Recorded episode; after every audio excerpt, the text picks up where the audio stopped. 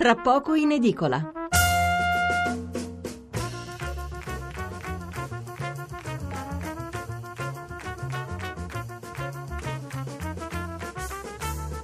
Mezzanotte 26 minuti e 30 secondi in quest'istante, la seconda parte di Tra poco in edicola. Allora, riprendiamo con la lettura dei messaggi sull'argomento che abbiamo affrontato nell'ora precedente. Daniela dalla provincia di Alessandria ci scrive eh, invece di pretendere la laurea per gli insegnanti della materna e primaria facciano test psicologici obbligatori per evitare che le insegnanti picchino i bambini. E c'è anche questo, poi non solo gli insegnanti vengono picchiati dai genitori dei loro alunni, ma anche, ci sono stati casi anche di insegnanti che hanno picchiato i bambini. Nicola da Bari, al sud molti anni fa le maestre educavano in casa, avevano la terza elementare, pure i bambini erano seguiti e cantavano belle filastrocche. Ancora altri messaggi eh, Egidio da Lodi, magari non c'entra niente, ma allora mandiamo a casa tutti i poliziotti, i carabinieri, eccetera, perché non hanno il diploma, eh, hanno il, non hanno il diploma, ma non la, hanno il diploma, ma non la laurea. E il fatto che per i poliziotti, i carabinieri, eccetera, una legge di questo tipo non c'è, per gli insegnanti invece è stata approvata e quindi eh, probabilmente ecco, non hanno pensato alle conseguenze. Poi, quando si approvano leggi di questo tipo, eh, bisogna sempre pensare, da adesso in poi eh, funzionerà in questo modo, ma per chi eh, già in ruolo o per chi eh, lo sta per diventare, insomma per chi già sta lavorando, eh, dovrebbe essere prevista un'eccezione, non è che si può dire adesso ti do un bel calcio nel di dietro, ti togli da torno perché c'è un altro che dovrà entrare perché avrà, se avrà la laurea avrà la precedenza rispetto a te, insomma non è neanche giusto, no? Allora, Pasquale d'Avellino, possedere la laurea non è indice di professionalità, di maturità, questo è chiaro. Le aziende e i candidati nel curriculum vitae chiedono l'impossibile, lingue, esperienze, eccetera. Questo non avviene per i parlamentari. Ministri degli esteri che non conoscono l'inglese, assurdo. Ministri della sanità, avvocati, assurdo. Chi presiede un ministero deve essere un'eccellenza del settore che guida. Eh, ricordiamo che la guida del Ministero diciamo, è una, una, carica di tipo politico, eh, non necessariamente bisogna avere una competenza specifica, insomma, no? eh, si ha un mandato politico per realizzare un certo tipo di programma, poi certo se si è competenti o se si lavora nel settore ancora meglio. Eh, eh, Roberto da Aversa, ed è tutto assurdo licenziare insegnanti dopo anni di lavoro, non trovo una logica in tutto ciò eh, potevano assumere i nuovi insegnanti solo se laureati e lasciare i vecchi al proprio posto. Allora perché tanti ministri non laureati eppure le loro responsabilità sono maggiori? Dov'è il buonsenso? Eh, Celestino D'Alecco, una conoscente di 60 anni, non ha mai insegnato né lavorato, diploma magistrale conseguito prima dell'anno scolastico 2000-2001, valutazione 36 sessantesimi si è messa a disposizione per sfizio ed è due anni che insegna. È giusto? Eh, non è giusto, però evidentemente è stato possibile.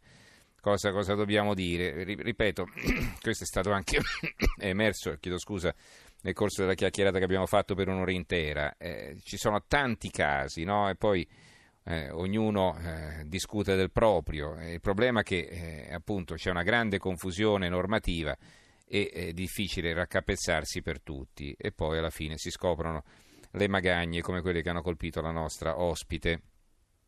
Allora, i titoli e i commenti dedicati alla politica, che è l'argomento principale anche sui giornali di eh, venerdì 18 maggio. Allora, l'apertura del Corriere della Sera. I costi del patto 5 Stelle Lega. costi in che senso? Cioè che se si applicassero le ricette previste dal loro contratto, ecco quanto ci costerebbe come come Stato, ecco, quanto ci costerebbe, di quanto aumenterebbe la spesa pubblica, che cosa accadrebbe, insomma, no? Eh, Lega 5 Stelle verso il traguardo, il titolo più neutro della Repubblica. La stampa, Salvini impone il programma ma deve cedere il Premier al Movimento 5 Stelle. È una lettura un po' singolare perché ci sono tanti punti del programma che sono stati anche sottolineati, poi lo sentirete da altri quotidiani, che hanno ben poco di leghista e molto di pentastellato, quindi che eh, Salvini abbia imposto il programma, ma questo è un po' così discutibile questa lettura. Eh, bassa velocità è il titolo del quotidiano nazionale Giorno Nazionale Resto del Carlino Governo, nessun accordo sul Premier, Salvini né io né Di Maio e Bufera su TAV e Monte dei Paschi di Siena. A proposito eh, que- del, dei, dei, fatti economici, beh, il Sole 24 Ore ci apre, il piano di governo piega le banche, questa è la loro apertura. L'affondo su MPS provoca il crollo del titolo meno 9% e la caduta del settore. Lo spread vede quota 160 e poi recupera borsa stabile. Chiuso il contratto Lega 5 Stelle, due aliquote fiscali per le imprese, attacco al Jobs Act. che vuol dire la questione del Monte dei Paschi? Che praticamente eh, il eh, responsabile economico della Lega eh, Bagnai ha detto che il Monte dei Paschi eh, non sarà messo in vendita, eh, non è previsto che venga messo in vendita e questo eh, ha avuto un contraccolpo sui mercati perché diciamo, l'azione di risanamento dell'attuale governance del Monte dei Paschi era finalizzata proprio alla vendita. Tenete conto che lo Stato ha già prestato 900 milioni di euro, al, cioè ha prestato alcuni miliardi, chiedo scusa, questo è un dato riferito invece che volevo riferire alla Torino-Lione, adesso ve ne parlerò fra poco. Ha eh, speso un sacco di soldi, 6 miliardi circa, sul, sul Monte dei Paschi e, e, questi soldi in qualche modo dovrebbero ritornare indietro, quindi la vendita era legata al possibile risanamento e quindi una volta messi in vendita questi soldi sarebbero ritornati in cassa. E la stessa cosa, quindi se non si vende eh, diventa un debito, la stessa cosa dicasi per la Torino-Lione, se la Torino-Lione non viene portata a termine dovremo pagare eh, una penale il costo dell'eventuale recesso dall'alta velocità che collega l'Italia alla Francia è di 2 miliardi, non milioni, 2 miliardi di euro, quindi 2 mila milioni di euro se lo vogliamo mettere così. Capite bene insomma che affermazioni di questo tipo dovrebbero essere quantomeno ponderate e il prezzo che la Lega e il Nord pagano sulle grandi opere è il titolo del commento di Giorgio Santilli, TAV e Terzo Valico, il rischio di penali miliardari e lo spreco di 15 anni di lavori. Dopo l'allarme creato sui mercati in Europa per la proposta di cancellare 250 miliardi di debito, poi corretta e ridimensionata, ora sono le infrastrutture il crinale che fa esplodere le contraddizioni più gravi del contratto di governo fra Lega e 5 Stelle in particolare le grandi opere ferroviarie come la TAV Torino-Lione e il Terzo Valico Genova-Milano che dovrebbero garantire alle merci prodotte nel nord Italia di raggiungere più velocemente con servizi logistici intermodali più efficienti i mercati europei.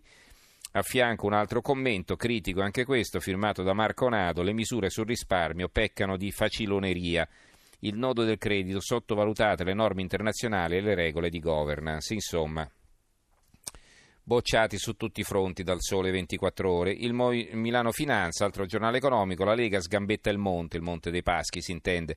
Per il Carroccio l'istituto deve cambiare obiettivi e restare patrimonio del paese. Padoan, parole gravi, in borsa si ferma la risalita del titolo che cede il 9%. Mercla- mercati in surplus in attesa di Di Maio e Salvini.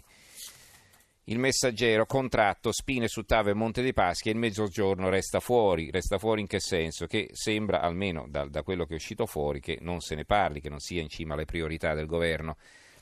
Lettera a Salvini su pensioni, fisco e giustizia è l'apertura del giornale. Nel contratto con i 5 Stelle poche misure di centrodestra e molte concessioni all'ideologia forcaiola dei grillini.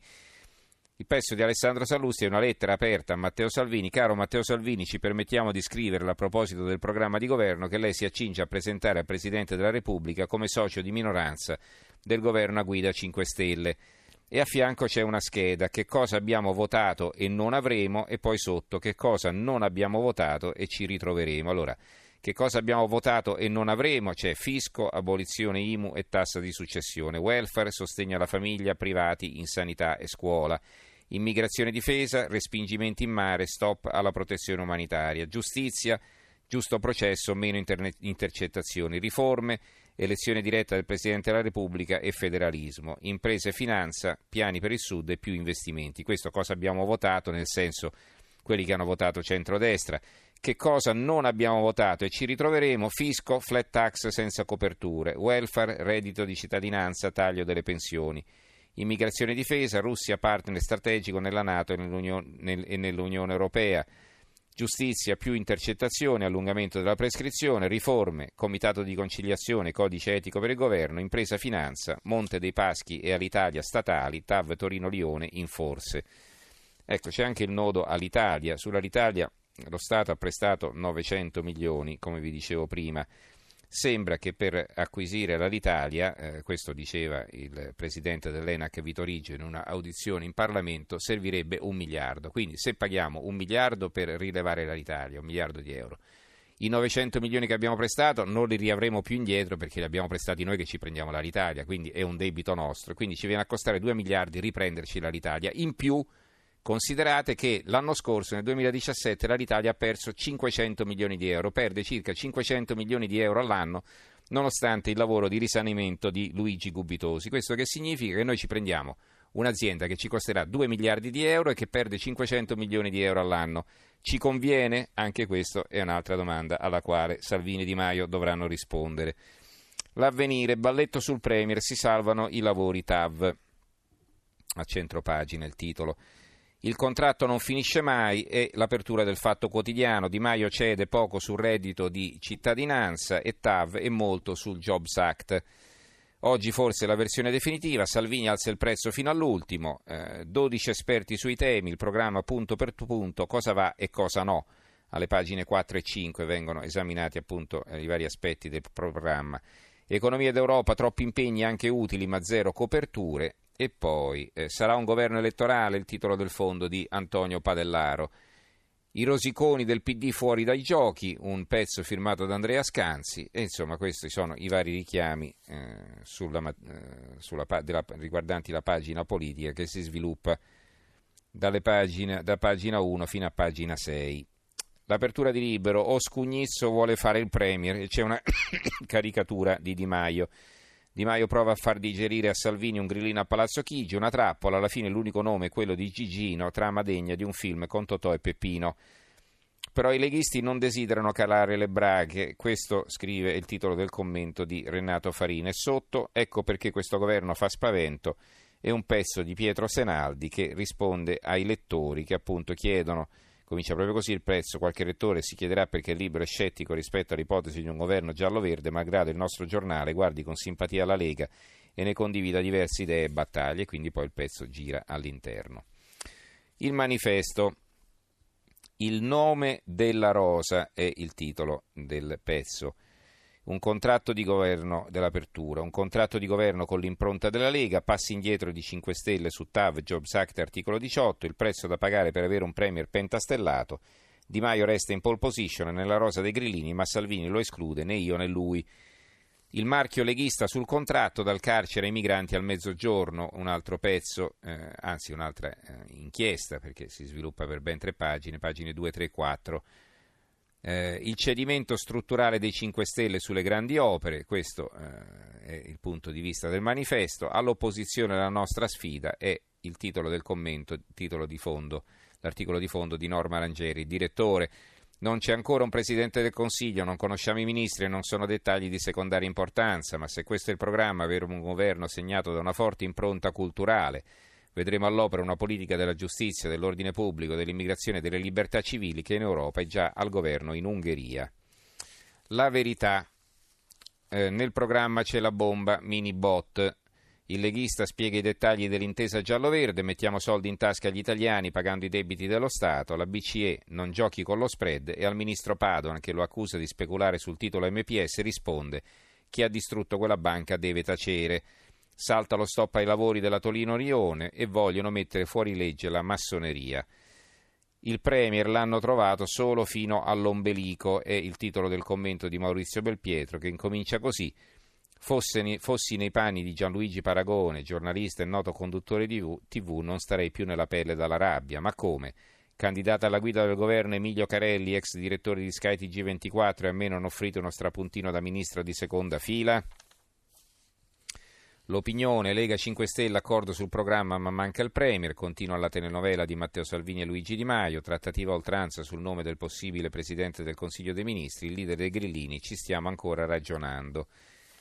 Il dubbio, lasciate che i bambini vadano in carcere, nel contratto 5 Stelle Lega c'è anche più prigione per i minori. Viene intervistato un magistrato, un ex magistrato Nicola Quatrano, la galera contro la violenza giovanile è pura demagogia. Eh, di questo noi abbiamo parlato eh, qualche tempo fa, abbiamo dedicato una trasmissione sui reati compiuti dai minori, sull'idea di abbassare la soglia di punibilità che in Italia è più alta che in altri paesi, insomma i pareri erano discordanti, sembra appunto che il governo sembra eh, orientato ad abbassare questa soglia di punibilità, cioè che si può finire in galera anche se si è più piccoli, eh, se si è minori di 18 anni. Allora, eh, la, la, soglia non è stata fissata naturalmente, i bambini vadano in carcere, è un'esagerazione, nessuno mette i bambini in carcere.